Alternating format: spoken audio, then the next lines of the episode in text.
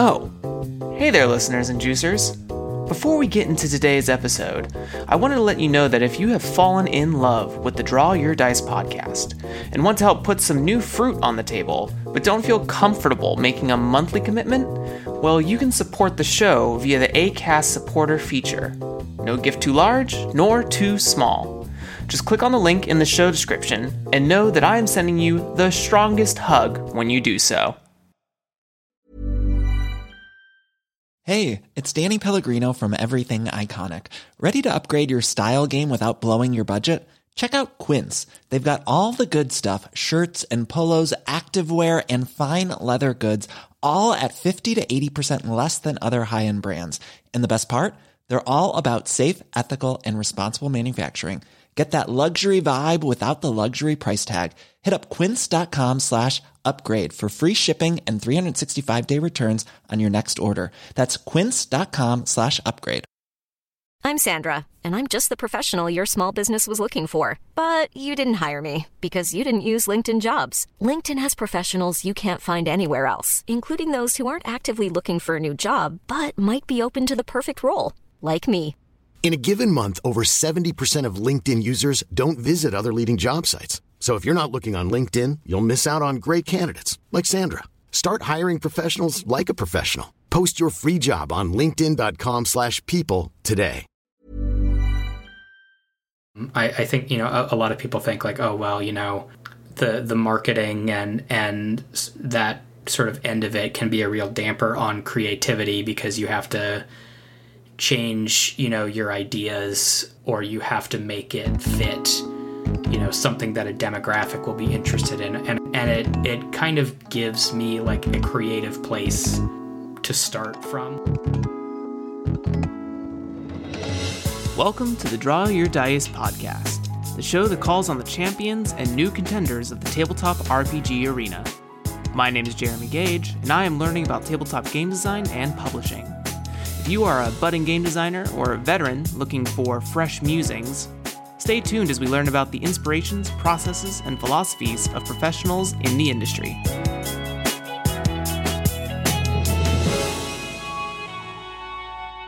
Hello, everyone, to this episode of the Draw Your Dice podcast. My name is Jeremy, as you heard in the intro before, but there's no reason not to say it twice so that you remember. Today's guest I bring to the table is another fellow Brain Trusty Scientist member. They are the co host of the What the Folklore podcast, where they dissect classical fairy tales and stories and oral legends. I would like like to welcome to the show Gordie Murphy.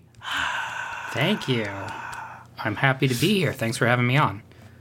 Yeah, of course. Gordie, as per the custom of this show, would you please give a brief introduction for those who may not be aware of who you are or what you stand for as you present yourself to the world? Please. Thank you. Yeah. So I have been working in politics for the last couple of years as sort of the, the, the day job, progressive politics for a number of campaigns, and then started writing tabletop role playing games about two years ago. If if you know anything that I have written, it will probably be Apotheosis, which was in the giant BLM bundle. I see a lot of you downloading it, whether you mean to or not. I, I know that you have. Or uh, more recently, uh, a game called Mainframe. Amazing. That's awesome that I have sort of a another political activist in in the show. Uh, We had we I I'm a one man crew. I had Paulino Caputo on here uh, a couple weeks ago, and they are also very much into touching base with communities and, and being on the activist side of of their daily life or day life. So really really happy to have you on here and see if any of that brings influence into the games you write. Yeah. Gordie, what is sort of I like to showcase the transitionary steps to people getting into game design because we all have different walks of life and touch bases with it. What was sort of your first role playing game that you played that you really enjoyed? And then what was sort of the first one that kind of pushed you into wanting to to create something in in game design? Yeah, I think I think these are going to be very boilerplate answers. I the, the first one was Dungeons and Dragons third edition. I remember my middle school did a thing called Field Day. Is that is that like a well known thing? For me, yes. Yeah, yeah, yeah. Okay, so so if you don't know, it's they set up like a bunch of activities and stuff outside, and you just kind of go outside and do stuff. And and in seventh grade, like ten of my friends and I chose to spend that day learning how to play D and D, and and did like one simple combat for about four hours because none of us knew what we were doing. And then I, I think the the quiet year was kind of the one that sort of opened up a, a very different side because I, I, I think what I liked about Dungeons and Dragons was sort of getting invested in the setting and the world building and that's that is kind of a, a, big thing for me sort of across all media and i'm sure a lot of you know the quiet year but it is very much sort of about building a setting and then the the first game that i i wrote was for the folklore jam two years ago, and that was Apotheosis. And, you know, we are it, it was sort of through hosting this podcast about like folklore and fairy tales. I was like, oh, this seems relevant and I, I had been trying to like learning some coding and making like some some video games in my spare time and and wrote a tabletop RPG. I was like, this is great. I don't have to code anything. Like there's there's no debugging. I can just tell people what to do and then they do it and it was it was really fun. And so I kind of just kept doing it after that. Amazing. I love that. Especially on like the first touch point being the folklore jam. Did was it what came first, the what the uh, folklore podcast or the folklore jam that inspired one or the other? The the podcast has been going since 2015, I think. Oh. Com- coming up on the six year anniversary of that. Congratulations! Um, thank you. It's there's there's a lot of them, and I don't remember one of them. At, at this stage, you kind of record something, and then it's just gone as soon as you say it. I just dump it immediately. I was always kind of interested in folklore and mythology. My my aunt bought me a board game called By Jove when I was like three or four. I I don't mm. know if anybody else remembers this or played it, but it's, it's, kind of about Greek mythology, and that sort of kicked off a so far a lifelong interest in in that. And I lived in Iceland for a little bit, studying Norse mythology and researching that. And yeah, so it, it all kind of sort of a, a confluence of interest. And it was like, oh, folklore jam games, tabletop games. I'd been listening to like the Adventure Zone and and Friends at the Table, and I was like, oh, this is great. I'm going to try this. I love that. I love that so much. I have. I mean, my you know my classical the classical standpoints of myth for me have always been Norse and Greek mythology, but lately I've been really getting into African mythology and folklore and stuff like that yeah. from an ancestry.com relation thing. Found out that I have like Congo African heritage somewhere within my DNA. So it's been very interesting to learn about learn about those tales. I just think there's a lot of interesting delineations people can make from myth. And no offense to to your particular interest, just a lot of that happens to be Greek and Norse mm-hmm. based, Euro based to some effect. And I would love to start seeing more African or Northern Siberian folklore or anything of that nature start to weave its way into I guess the American eye as far as my vacuum is concerned, right? Yeah, de- definitely. I mean, I think I mean, kind of with lots of media, it, it, tends to be very like sort of Western European or American focus. And yeah, totally, totally agree. There's like really, really fascinating stuff everywhere. Like me, me being a, a white man, I, I don't know that I am the person to to bridge that gap. I I feel like I should stay in my lane, but I would yeah I would, I would love to see that, and I think at least like fantasy is going in that direction, like fantasy books, mm-hmm. which is very cool to see.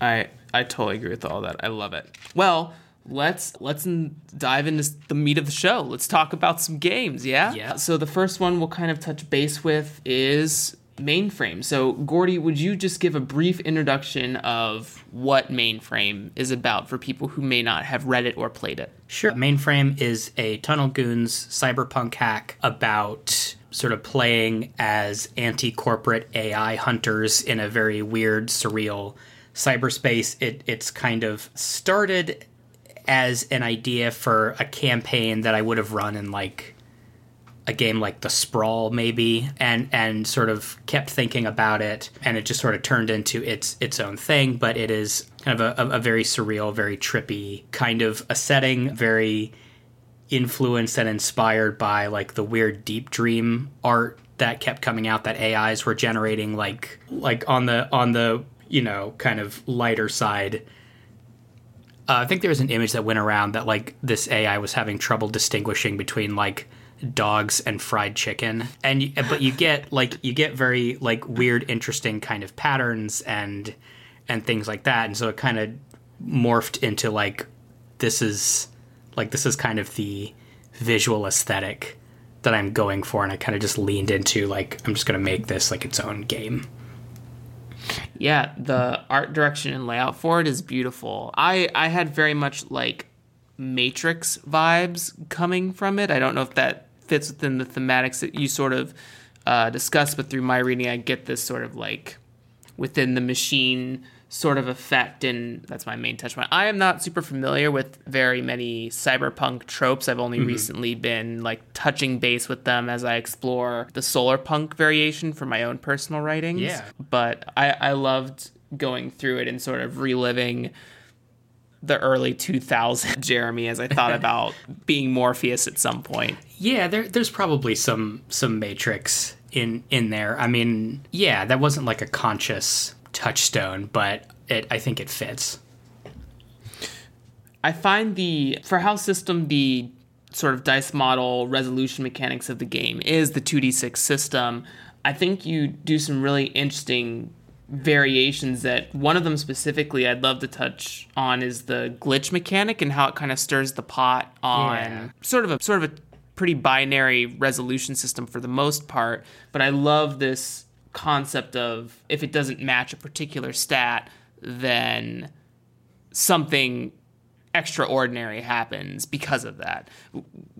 Did you do that too sort of rid get rid of that binary? Like, was the binary just not feeling it for you, and you needed to add one more thing? was sort of the concept behind the glitch mechanic? Yeah, c- kind of. And just for for context, I guess for for mm-hmm. listeners, mm-hmm. the the mechanic is is basically like you'll roll your your two d six, and if the the two different dice show values that are larger than than a certain stat, then some kind of glitch in cyberspace called mainframe occurs and, and as glitches build up things kind of get weirder and weirder. Yeah, it, it was it was kind of trying to shake like just a total binary like you succeed or you don't. And that went through a couple iterations. The original was was like if one die is higher than the other then something from like the physical world intrudes and it just like in playtesting it felt very clunky and just kind of wasn't doing it and and it the design shifted from being like everybody has like is a physical character but is sort of in this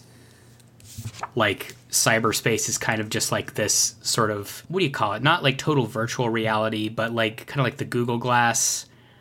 Augmented? Thing. yeah yeah like like an augmented reality thing. And then and then it shifted from that to like you just you don't have a body. You're all you're all your consciousness is just uploaded into cyberspace and you look like whatever you want. But yeah, it, it was it was that and and I think like if I if I have a brand for for tabletop games, if I had to like fix one thing that kind of really really interests me as a as a theme, I think it is change over time. And and so that was also kind of that interest coming in because as as glitches build up like the the server that you're in which is kind of like equivalent to sort of a neighborhood in a city or a district of a city will degrade. And it's kind of up to the gm to determine like what what that looks like but it could be like things start falling apart or the laws of physics get really weird. Like whatever whatever you want to do but yeah i think i think it is that sort of interest to, to sort of look at like well what what happens to a place over time and how does it change and also just kind of give like it's just like another like very open kind of pressure that the GM can can use to put players in danger or just kind of push up the tension or whatever they feel like they need.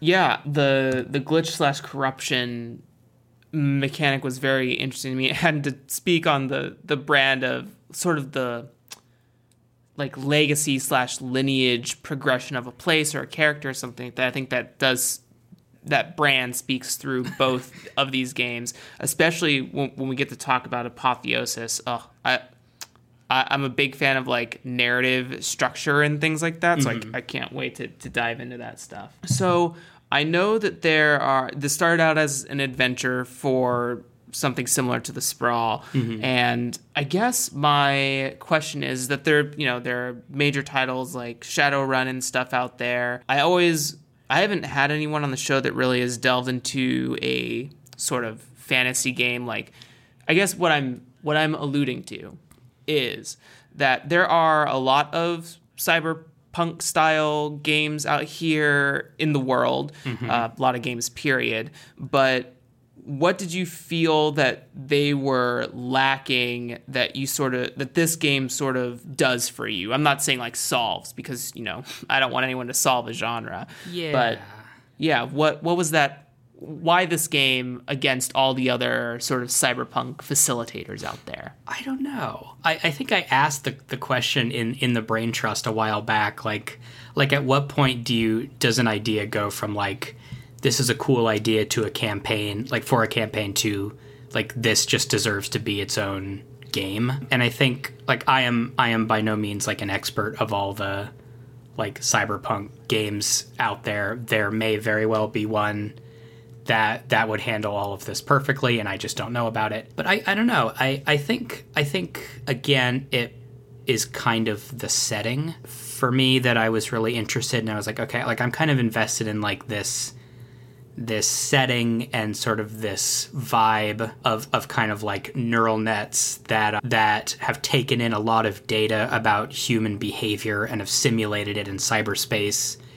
But and kind of the, the conceit of the game is that like you're you're all in cyberspace and it is it is entirely run by AI, AI sort of corporate controlled AI, and and you are trying to like hunt down and, and capture destroy these corporate AI that are kind of making cyberspace a, a less free place to be. Yeah, and and so so while you're sort of running around in, in cyberspace, the idea is that it is it is sort of created and maintained by like hundreds and thousands of different AI. None of them are necessarily coordinated. I, I think in the rules that the metaphor is like imagine that you like mixed up the pieces to a hundred different jigsaw puzzles and a bunch of people were trying to like assemble an image all at once so it's just like very weird and and i was interested enough in like kind of that setting to just sort of write something uh, about it and i i don't know the the tunnel goons kind of framework just worked just worked really well and it's it's a great foundation for for lots and lots of things and then I played Yokai Hunter Society, which is another great mm. Tunnel Goons hack, kind of about sort of Japanese horror and monsters and hunting down monsters, and it sort of bridged the gap. And I realized, like, oh yeah, this just sort of fits. I love that, and I love that it's in a setting where I think the reason why I connected the Matrix to it is that it's sort of a world where or setting or even space where anything can happen. You can you imagine it it's there. It doesn't have i really don't think that it has any genre limitation. Like even though it has sort of like a, a cyberpunk baggage to it mm-hmm. it doesn't you could do dragons could show up you could be in a forest you could be wherever especially with uh, the other thing that really i loved was the loca- uh, server building tables that you have and also the design of them. I just like the sort of hex crawl, maybe not intentional, but intentional effect that they have mm-hmm. in, in the book. But I love that it can be, you can shift those tables and put really any words in there, and it yeah. becomes a completely different, has a different weight to it, but doesn't change anything about the game, which is cool. Which I think is is a, it's like an agnostic game for any setting, which is really cool. Yeah, I, I, I definitely like doing that because again, like a big part of playing these games for me is kind of imagining where we are and getting investing getting invested in in the setting and so I don't want to like take that away from from other players and so the the server creation tools kind of ask that you pick kind of like an, an aesthetic. The idea is basically that like these AI sort of understand like human structures and societies, but but render them modeled on other kinds of things, and so you might end up with like this is a a residential area that is very beehive like and mm-hmm. it's and the AI that built it kind of pull in weird designs from from from other things. I think one of the one of the, the like example corporate servers is like an, an anthill where the tunnels kind of trace out these occult symbols. But yeah, like go go nuts. It's all it's all virtual. Make it look like whatever you want. If you want it to be fantasy, then go for it. That is that is your prerogative. Yeah, I think it's a game that has a lot of really cool levers and buttons for really anyone at the table to use. Like it doesn't just have to be the GM; it can be any of the players as well, which is which is really fascinating to me. And I think you you did a really good job of emul- emulating those effects through the sort of voice of the game for sure.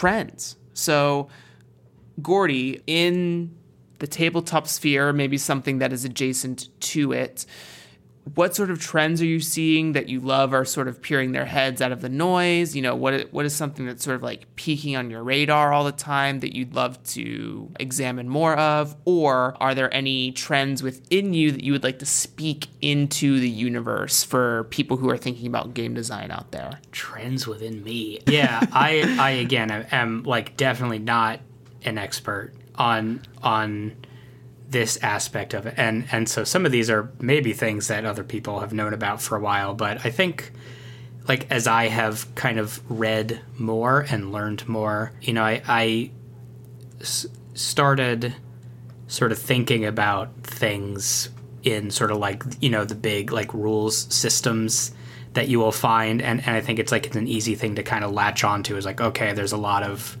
there's a lot of powered by the apocalypse games out there. That's like a thing I can wrap my head around, and all these kind of fall into that umbrella.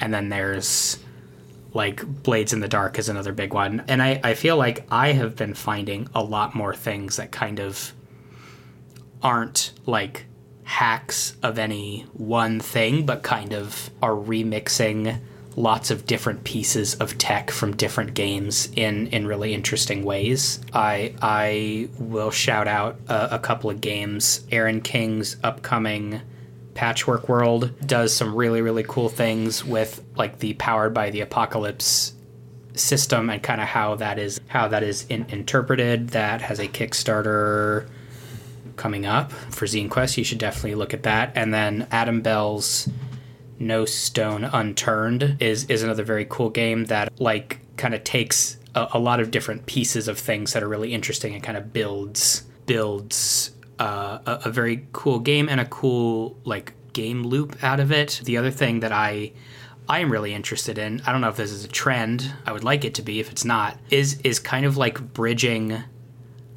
what I don't know. I don't know if like is if session zero games is is. I, I don't want to say that as like a like at all a, a dismissive term because I I love those like games that are just kind of pure world building, and like you come up with a setting and then that's great. You can use it for other stuff or you can just enjoy making a cool place. But I I feel like I've seen a, a couple of things that kind of bridge the gap between like I am I am doing some world building and then also I have like a character or something who's doing stuff in that in that world and, and no stone unturned does that. And I, I feel like i've seen like a couple of instances of this and i i keep thinking about it and i keep trying to write something that that does that. But yeah i think like like i've written a, a number of kind of just world building games which again i love but then i, I really want to be able to do something with that without kind of getting people back together and teaching them a different game and then going back and saying like okay rem- remember we did all this stuff and we built this cool place. Now let's learn a different game and make new characters and kind of do stuff in it. And that like that's fine. But yeah really really interested in kind of games where you kind of get to to do that as you go like you have characters and you get to uncover stuff and sort of decide what it means and kind of build the world as you move around in it. So it's it's at least a, a new ish thing to me, and I would like to see a lot more of it. Yeah, I just, I mean, my, I've only had limited experience with what you kind of coined as session zero games. I, I also call them like toolkit games, mm-hmm.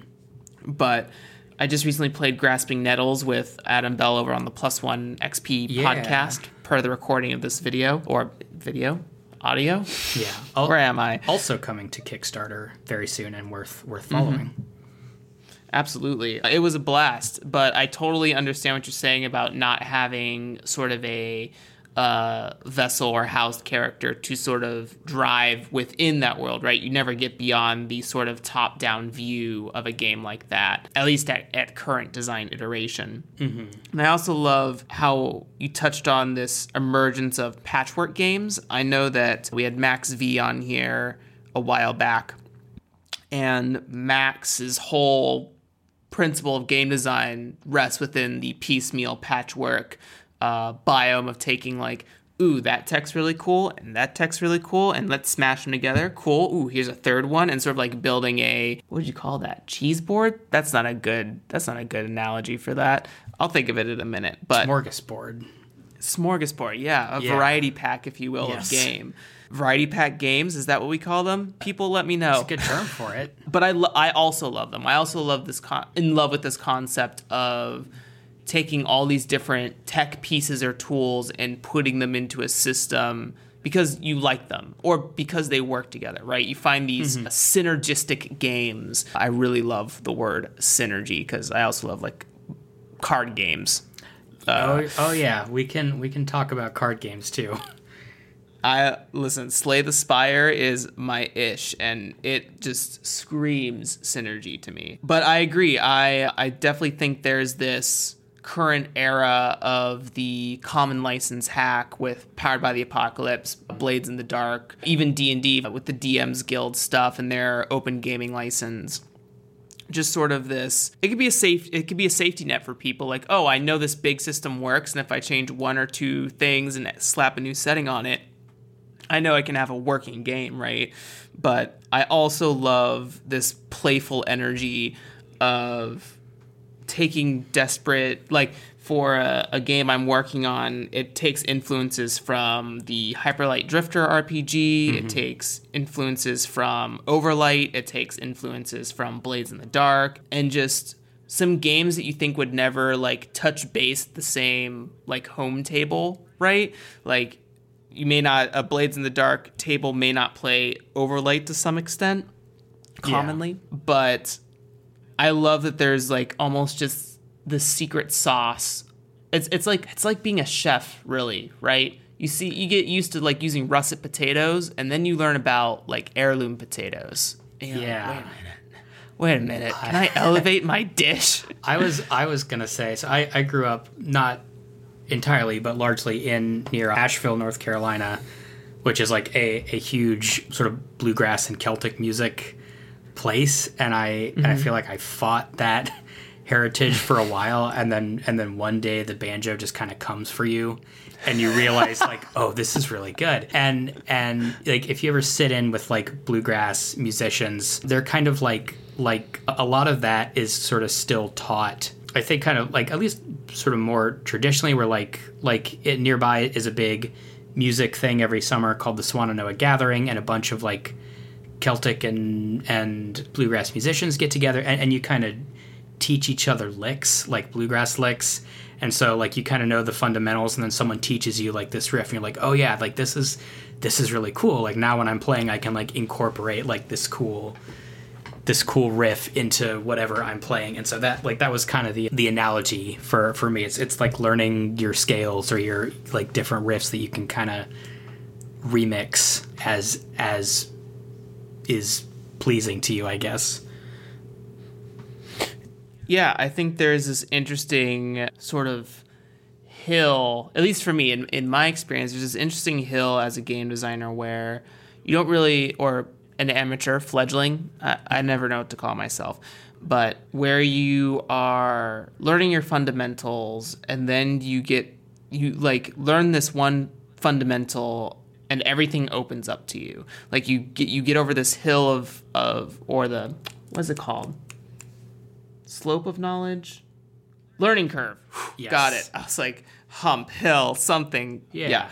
You, you get over this learning curve and you finally reach a place where like you understand a lot of basic things and then you start just being able to splice everything together. There was this um, article I read like as of the recording of this maybe two weeks ago about dice models. Mm-hmm. Because one of the big things I struggle with right now to get anything out in the open eye is that I never feel satisfied with how a dice model is working at any point because I'm like it just feel right but I don't know another alternative. You know I come from D&D so I, I'm used to the target number stuff. I played some blades and I know like successes and this article talked about how there was like four or five basic dice models whether you want to include the fudge dice system or whatever it is. Mm-hmm. And after that, it just breaks open what sort of those variations can be. I started like mixing dice models together once I knew what the what the ingredients were. So like the current work I have is a combination of the step dice system from Overlight and the was it roll in between system of like Ironsworn, right? Like th- those sort of two things come together in this dice model, and it it feels very good for what I'm aiming for for the game. Yeah, I I'm I really wonder. I I've never like formally studied any any kind of game design. Like I've watched stuff, you know, watched like GDC Mm-hmm, videos mm-hmm. and and things like that, and have listened to people who are know this stuff much better than me but you know like never learned a- anything like in a formal setting. And I, I i wonder i wonder like this is just pure speculation on on my part but like i i, I kind of wonder how like the two approaches differ. Because i i did i did learn music formally like took classical guitar lessons which is very like you know there is like music theory which which is sometimes like a very rigid thing and you, and you are sort of exposed to things in a specific order. And i and i think for me sometimes like in in music you know you can get like really stuck in thinking about a, like a scale or like you can kind of get too tied to what the rules are supposed to be. And and i I, I wonder yeah I, I I just wonder about like that approach to like to game design. Like is it is it I don't want to say better or worse, but just like how is it coming from like like I know um, some people have, have some people in the Brain Trust have like s- studied it more more formally, and I feel like I just kind of have bounced from like oh this is a cool system, this is a cool idea, let me write a thing that's like this, and I yeah I don't know curious how like different people learn this stuff because I I I think that yeah, like there are those sort of fundamental ideas that you come across that really like open up your thinking. But I I like one of my goals is to kind of not do hacks. Not that there's anything wrong with with doing a hack, but I feel like the last couple things I've written have been hacks of something and I kind of want to like give myself the challenge of like no like no straight hacks just like tr- just try to go like way off the map somewhere and throw something onto a page and see what it's like. I totally agree with you. I come from a uh, culinary background and went to school for maybe a little less than two years for some classical technique training. But it for me, in in reflecting on that, it felt much slower than actually work like applying that knowledge somewhere and learning about how meeting people that take those classical techniques and really abuse their tools. So, mm-hmm. you know, learning about different regional cuisines and then saying like okay well why can't we combine tex-mex with sushi right? Like mm-hmm. what's stopping us from doing that? And I, what what i'm trying to point at is for me my i think it's a mind thing. I think talking about how different people come to understand different things is just how they learn really. Mm-hmm. And not to make like a sweeping gesture but for me it's it was very experience based i'm very much a person who has to like see it happen in front of me instead of read it in a textbook because i don't feel like i have a grasp on the reality of it until I see that okay, if I cook this for like 10 minutes on high heat with butter and this one at 10 minutes high heat with olive oil or co- coconut oil, those are going to be two very different products with two very different flavors. Mm-hmm. Whereas, and that's just coming from the oil, we're not talking about salt, pepper, spices. We're not talking about what else is going to be on the plate. We're not talking about sauces, which could enhance or drown out or contrast against different pieces on the plate. And sort of that's at this very current stage, like literally probably today or yesterday, hmm. is how I sort of am approaching my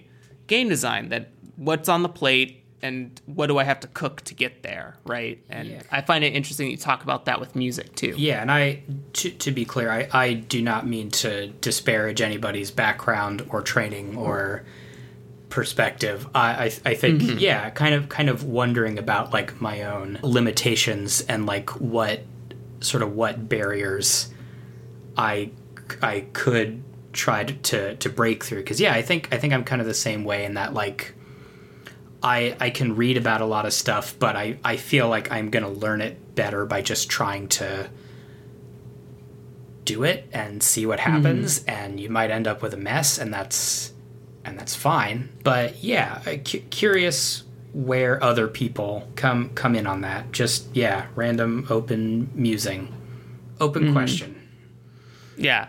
Any and all versions are successful as far as I'm concerned.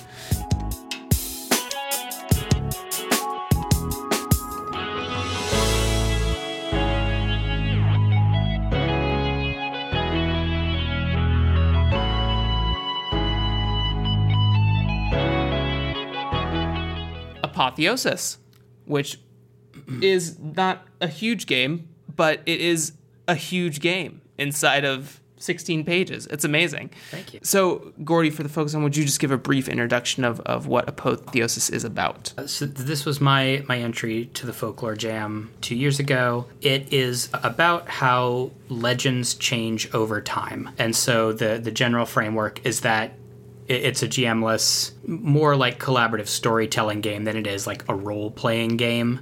So you don't have characters, um, but you will kind of kind of answer some questions about like a, a civilization or a culture and and write an initial legend for them in, in a couple bullet points and then change that legend over five generations in in reaction to some some major historical events and I think it's wicked cool because I, before I started getting into game design, my previous attempt of application was to do novel writing stuff. Mm-hmm. And did a lot of study on narrative structure and storytelling. And I just have probably a, a great personal bias towards a game like this.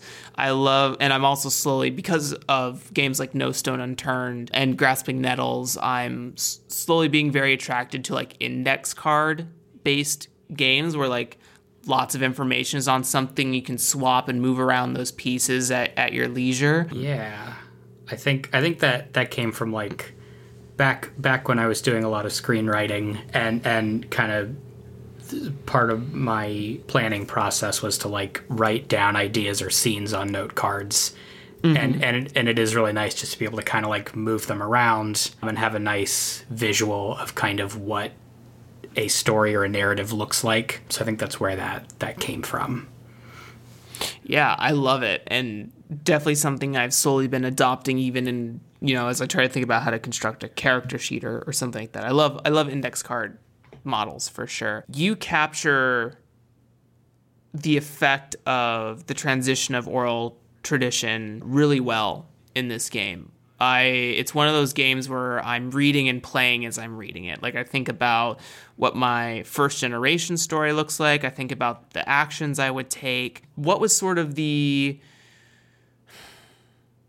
so you t- so this was the the folklore jam. You are you have some screenwriting background. You have some storytelling background. What was sort of the design process for a game like this? Was it just you translating delineating your process of screenwriting into a game or was it was there additional components to that? I, I, you know, kind of wrote down a couple of ideas for like what might I want to do, and I had, you know, had played like The Quiet Year recently, and I think Microscope recently. I, I don't know. I, I ha- had kind of just like wrote down this list of ideas, and then this one just jumped out at me because this is, again, just like a concept I'm, I'm really interested interested in, and and I decided like I want to make a game that is kind of about like the process of folklore like kind of from a bigger meta perspective. Can i say that? Is that is that what that is? Yeah. rather than like you know a, a lot of the like a lot of the things i wrote down were like oh here's like a cool folk tale that you know i could do something with or adapt this or something like that. But i don't know i just kind of like really like gravitated and and kind of got fixed on on this idea. And it it almost like fell into my head mostly done. Like i like i kind of wrote out a first draft of it and and kind of decided for what it was exactly actually but just sort of like halfway through i was like oh wait no i think i think if i used like index cards and kind of like arrange them like this like that might be cool. And and then it was just kind of it just sort of came out the way the way that it did very very fortuitously. Like sometimes i think you just kind of get like you just get an idea and it and it kind of clicks for you. And also it's kind of coming up on the deadline. It was like i i really want to get this done because i think this could be cool. And yeah i i yeah so i don't know. So this was like the first thing that i that i wrote and it just kind of i think was a topic that i was really interested in and and had thought about to you know some some extent uh, already. And so it just kind of all congealed and dumped out onto the page like it is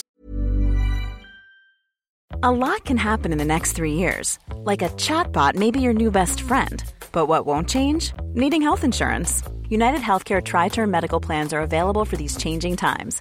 Underwritten by Golden Rule Insurance Company, they offer budget friendly, flexible coverage for people who are in between jobs or missed open enrollment. The plans last nearly three years in some states, with access to a nationwide network of doctors and hospitals. So, for whatever tomorrow brings, United Healthcare Tri Term Medical Plans may be for you. Learn more at uh1.com. If you thought the only way to get a more defined jawline with natural looking results was through surgery, think again. Juvederm Volux XC is a non surgical injectable gel filler that improves moderate to severe loss of jawline definition and can help you achieve natural looking results with little downtime. Even better, this improved definition lasts up to one year with optimal treatment. No maintenance required. Improve jawline definition for a smooth, sculpted look with Juvederm Volux XC. For important safety information and to find a licensed specialist, visit juvederm.com. That's J U V E D E R M.com. Not for people with severe allergic reactions, allergies to lidocaine, or the proteins used in Juvederm. Common side effects include injection site redness, swelling, pain, tenderness, firmness, lumps, bumps, bruising, discoloration, or itching. There's a risk of unintentional injection into a blood vessel, which can cause vision abnormalities, blindness, stroke, temporary scabs, or scarring. Talk to a licensed specialist to find out if it's right for you. Hi, I'm Daniel, founder of Pretty Litter. Cats and cat owners deserve better than any old fashioned litter. That's why I teamed up with scientists and veterinarians to create Pretty Litter. Its innovative crystal formula has superior odor control and weighs up to 80% less than clay litter. Pretty Litter even monitors health by changing colors to help detect early signs of potential illness. It's the world's smartest kitty litter. Go to prettylitter.com and use code ACAST for 20% off your first order and a free cat toy. Terms and conditions apply. See site for details. Since 2013, Bombas has donated over 100 million socks, underwear, and t shirts to those facing homelessness. If we counted those on air, this ad would last over 1,157 days. But if we counted the time it takes to make a donation possible, it would take just a few clicks. Because every time you make a purchase, Bombas donates an item to someone who needs it. Go to bombas.com slash ACAST and use code ACAST for 20% off your first purchase. That's bombas.com slash ACAST, code ACAST.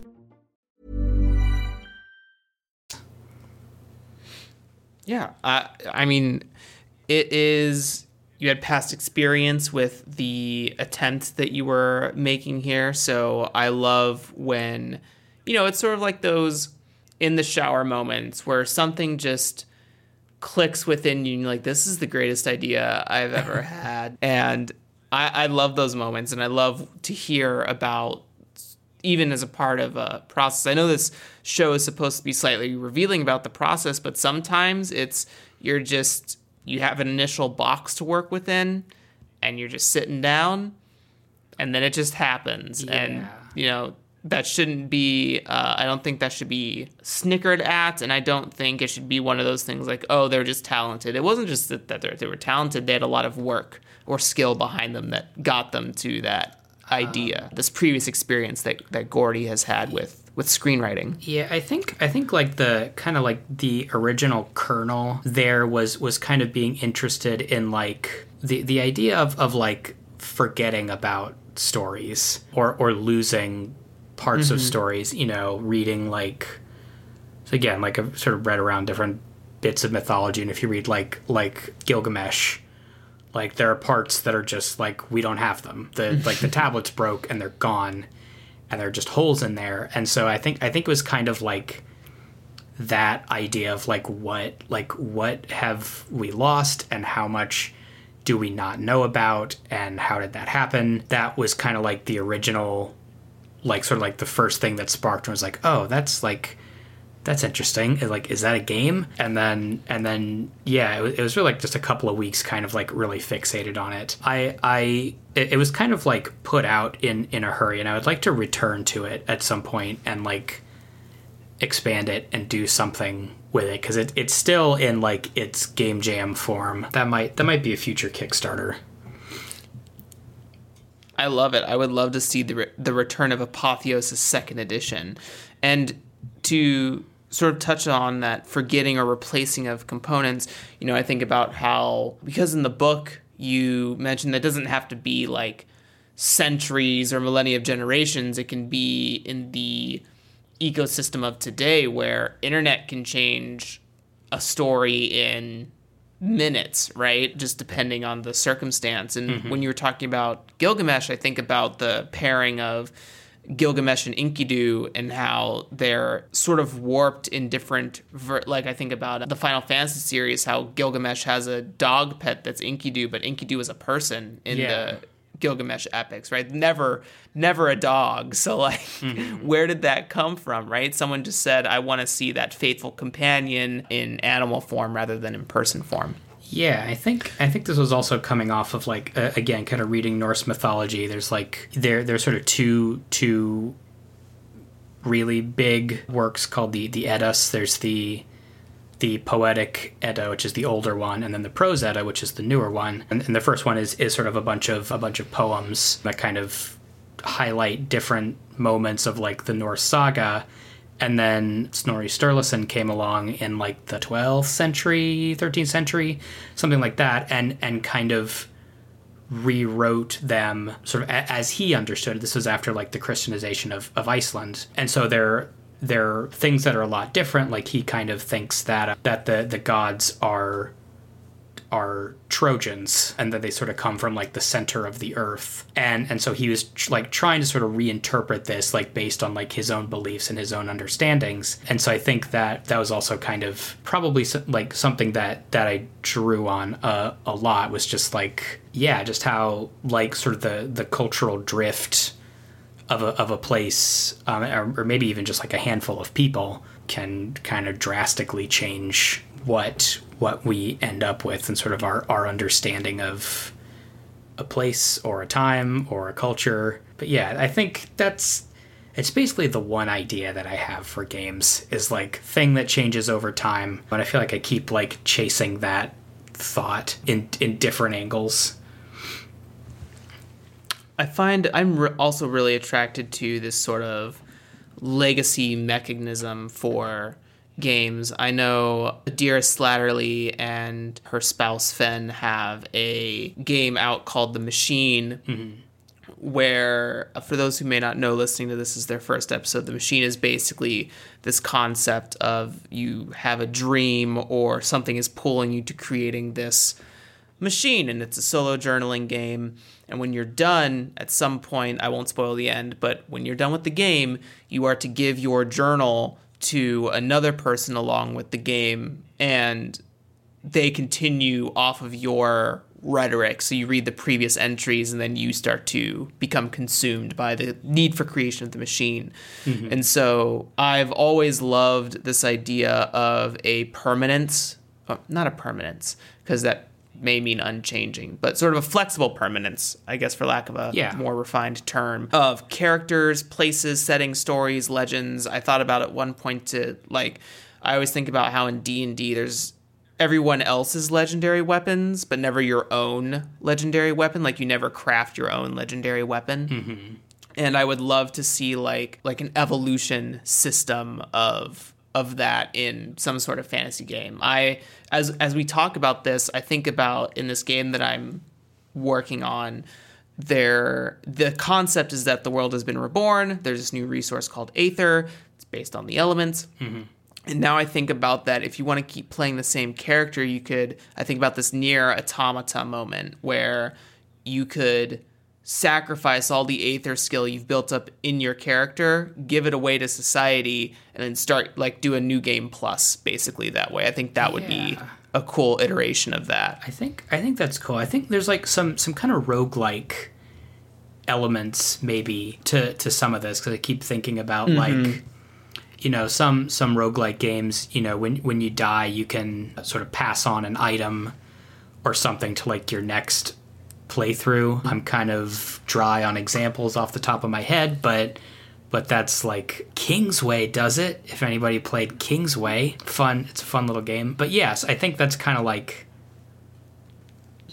sort of a similar I- idea, maybe of mm-hmm. like Yeah. like you know one one person one character kind of has this experience you know in in roguelikes explores like a world that is theoretically like different from many of the other iterations you're going to see and then leaves something behind for the next the next version the next iteration. And like there, i don't know there's something really fascinating about like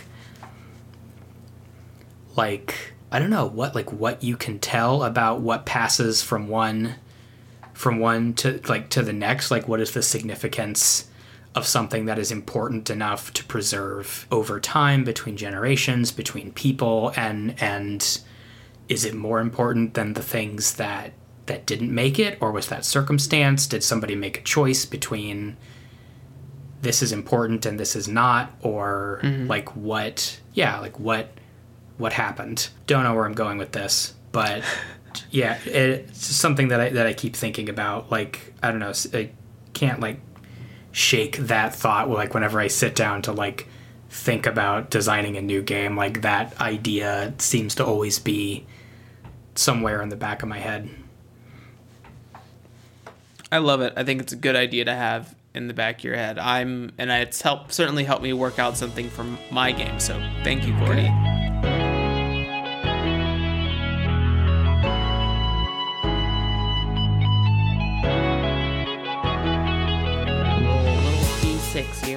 okay And based on what I roll here, that'll be your prompt for a tip to give to the listeners. You can use any range of experience for this. It doesn't have to relate to the things we talked about today. It can come from any of your backgrounds, whether that be your political field of things or game design things, because I think all of those experiences from different places are valid to help the growth of any creator out there. Mm-hmm. All right. So, Gordie, with whatever level of experience that you have at your fingertips, would you give some sort of tip under the construct of marketing slash publishing? Yeah, well, I have I, I have a thought. So I used to do some some screenwriting and, and some filmmaking in in another life, and I think it was really helpful to kind of learn a lot about the the marketing and and sort of the, the process of of publishing and kind of the realities of like what does it take to go from you know an, an idea to something physical? And and you know in, in something like film i think the the hurdles are a lot higher than in in independent tabletop rpgs because it, it is a, a discipline that requires a bunch of people to go somewhere at the same time and do things right over and over and over again on like a really tight time schedule. But I, I think, you know, in, in college, took some screenwriting classes, and, and it was very much like, you know, let's flex our creativity, let's tell a cool story and and I, I took some workshops after graduating and and one of the the big things that I kind of took away was like writing something I, I guess scope like scope of, of the project is kind of what it what it comes down to and kind of understanding like sort of like what are the, the realistic or logistical limitations to what you're trying to do and then how like how can you use that to kind of give yourself some some creative limitations? Because I think I I I really like having some creative limitations because it's it is almost it's it's like a problem solving exercise. Like it's almost a puzzle of like okay like if I have to do X and I can't do Y or Z then like within this framework like what is a cool thing that that I can do? And and I think like game jam is sort of a maybe a good place to do something like that where you've got like a theme that you that you have to follow. And i think what i what i took from that was like i, I think you know a, a lot of people think like oh well you know the marketing and and that sort of end of it can be a real damper on creativity because you have to change you know your ideas or you have to make it fit you know something that a demographic will be interested in. And i feel like mm-hmm. one of the things that i've kind of enjoyed doing is actually having somebody say like well like it, it can't be it can't be this like it can't be x it can't be longer than whatever. It has to involve something like this. And and it it kind of gives me like a creative place to start from like just having like a couple of restrictions. And so i think i don't know i i think there's some maybe some weird creative opportunities in there that you can take advantage of without without having to feel like you are being stifled by sort of the need to have to like market your your thing. Does that make any sense at all?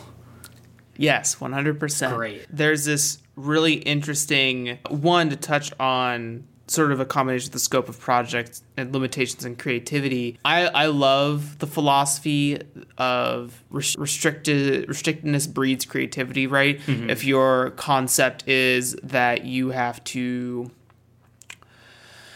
create a game that uses bears like animals are the focus right if animals are the whole focus that's going to be a wildly different track of thought if someone were to say make a game about nature mm-hmm. which might be which at first may seem like two very similar venn diagrams but really when the focus of the project or or creation is one of those two things you may not actually be thinking about nature, you might be thinking about something, some other connections completely amb- ambivalent to that, right? Mm-hmm. Ambivalent, Ob- oblivious, oblivious, ambivalent, ambivalent. Someone will will yell at words, me. Words mean anything you want, and so I, I totally am behind that philosophy. I shoot. Now I lost what I, the second one I was gonna say.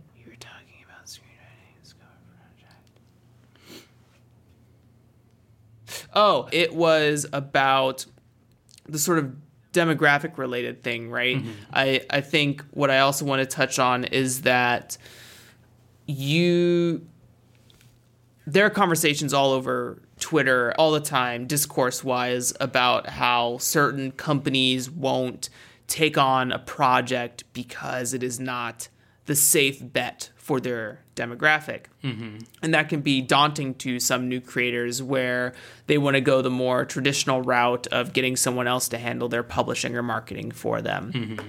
with approval.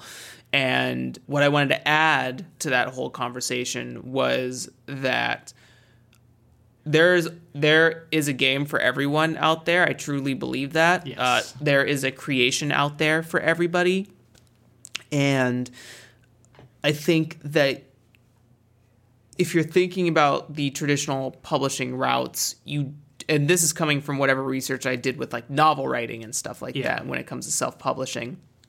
There is no fear that you have to have. Now you may not, you know, you may not be able to get into a traditional publishing company that allows for you to garner the eyes of a 1000000 but really if you have you know the concept is the 100 true fans right? 100 people who are willing to spend 100 bucks on your product every month. Sure. that's i mean that's also the dream right? You don't need millions of eyes. You just need people who are going to co- who like what you do and come back to what you're doing. And so i think there's this honesty that can that can come from that as a creator and that mm-hmm. you don't have to be use the theme of the project not the end result of the project as a guide for your creation. I mean, I guess both kind of influence each other, but I guess my my takeaway is that you should focus more on what you're passionate toward versus what will garner you the largest sum of dollars, I suppose. Sure. Yeah, I think I love- I think all like my favorite things, like my favorite pieces of media are are things that I like deliver an experience that I think I can't get anywhere else. Like there's some writers who write things and I, I just feel like nobody else can quite do what what they do. There might be imitators, there might be people who are inspired by it, but like like there's just something about like what they do and the way that they have like sort of followed their interest that delivers something that is just like they they really shine through all of it. Mm-hmm. that immediately makes me think of like Will and Adam, the Brain Trust podcast hosts. Th- I mean, their mm-hmm. game generation and the ideas they innovate on are, I mean, to me, you know, because all experience is relevant, but to me, it's it's mind blowing. It's like I don't. I look up to it, but I never feel like I'm in a place where like I could emulate that Yeah, at they, at my current stage of life. yeah, they do great stuff every every week. Mm-hmm. every every week. Every week, every day. Whew. Wow, big big claps and applause for for the both of them and for all of us who are in different places in our journeys. Gordie, I have had a beautiful time hanging out with you today. Thank you. It's been really Where. Thank you. Where can people get a hold of you, find your games, uh, learn more about you, get involved? All the links that Gordie provides will be in the show notes for your access. You can find me on Twitter at Gordie Murphy. That's G O R D I E. You can find my games at gmurphy.itch.io. Everything is on there. I don't have a website because I don't want to maintain one, if I'm being honest. So you can you can find any of my stuff there. There are probably community copies of everything. You are welcome to pick any of those up or or get in touch. I have a, a Zine Quest project upcoming, as as do many of us. It is it is called is this the right time to do this? Yes, uh, yes, 100%. Great. Yeah, it is. It is called Reliquary, and it is. It takes place in in a megastructure some tens of millions of years in the future. A, a megastructure called the Coil, and you will be playing wanderers who are finding relics from past civilizations of humanity, and kind of exploring a, a big weird architecture thing.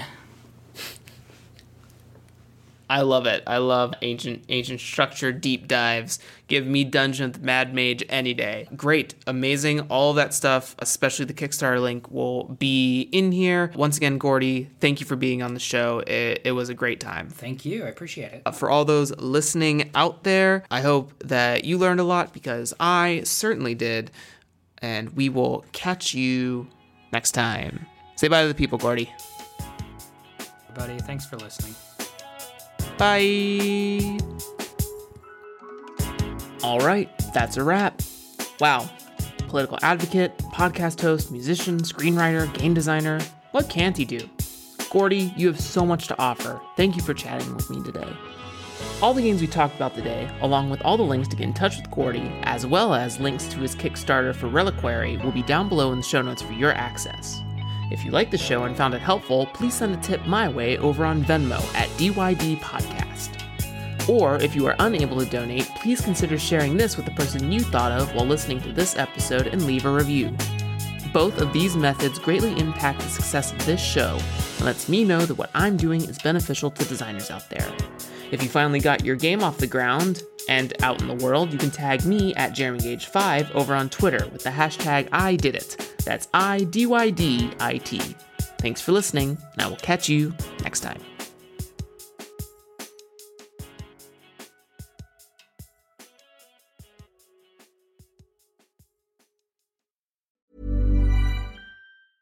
Hi, I'm Daniel, founder of Pretty Litter. Did you know cats tend to hide symptoms of sickness and pain? I learned this the hard way after losing my cat, Gingy. So I created Pretty Litter, a health monitoring litter that helps detect early signs of illness by changing colors, saving you money and potentially your cat's life. Pretty Litter is veterinarian developed, and it's the easiest way to keep tabs on your fur baby's health right at home. Go to prettylitter.com and use code ACAST for 20% off your first order and a free cat toy. Terms and conditions apply. See site for details.